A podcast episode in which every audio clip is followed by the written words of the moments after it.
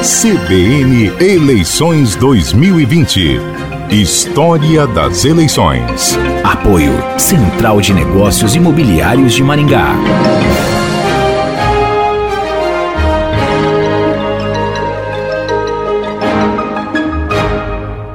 Olá pessoal, a nossa máquina do tempo hoje estaciona em 1982.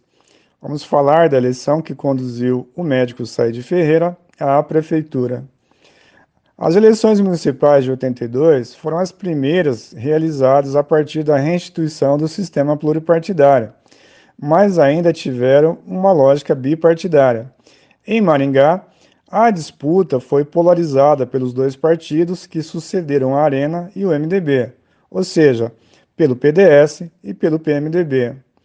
Em 82, também houve eleições para senador, deputados e governador. Neste último caso, era a primeira eleição desde 1965. Os dirigentes do governo federal promoveram a coincidência para tentar municipalizar o debate político e desviar a atenção dos graves problemas nacionais, acentuados pela crise econômica que assolava o país.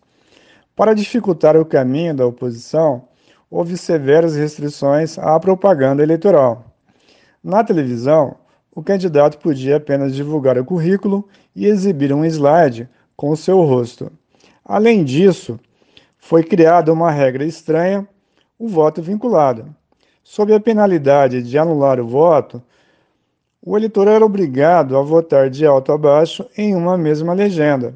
Imaginava-se que isso favoreceria o partido governista e dificultaria a vida da oposição dispersa em alguns partidos. Na prática, beneficiou o PMDB, visto pela população como o maior partido de oposição e o único em condições de derrotar o partido governista, o PMDB foi o beneficiário do chamado voto útil. Nas campanhas a prefeito, ainda sobreviveu a sublegenda. O PDS lançou três chapas. Os candidatos a prefeito eram o deputado estadual Antônio Fassi, o empresário Ademar Schiavone e o engenheiro e lendário pioneiro Aníbal Bianchini. O PMDB lançou duas chapas. Os candidatos a prefeito eram o advogado Horácio Racanello e o médico Said Ferreira. O PTB teve como candidato o empresário Egídio Asma. Por fim, o PT lançou o médico Nelson Aiex. A advogada Isaura Gonçalves, candidata a vice-prefeita pelo PT, foi a primeira mulher a disputar um cargo majoritário em nossa história. O prefeito João Paulino, que fizera um mandato realizador e bem avaliado, concorreu ao cargo de vice-governador. Os candidatos do PDS gozavam de elevado conceito público, mas nadavam contra a correnteza. Por causa da situação nacional, o clima da campanha era francamente favorável à mística oposicionista do PMDB.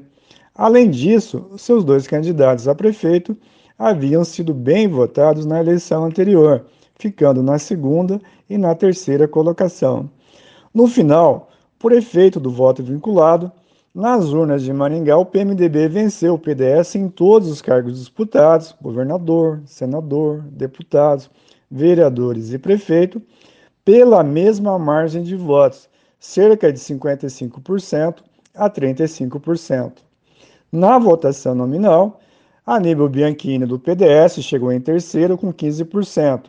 Horácio Racanello, do PMDB, chegou em segundo com 22%. E Said Ferreira, também do PMDB, foi eleito prefeito com 32% dos votos nominais. O novo vice-prefeito era o vereador Noboro Yamamoto. É isso, pessoal. Aqui é o Reginaldo Dias, narrando a história das eleições para a CBN.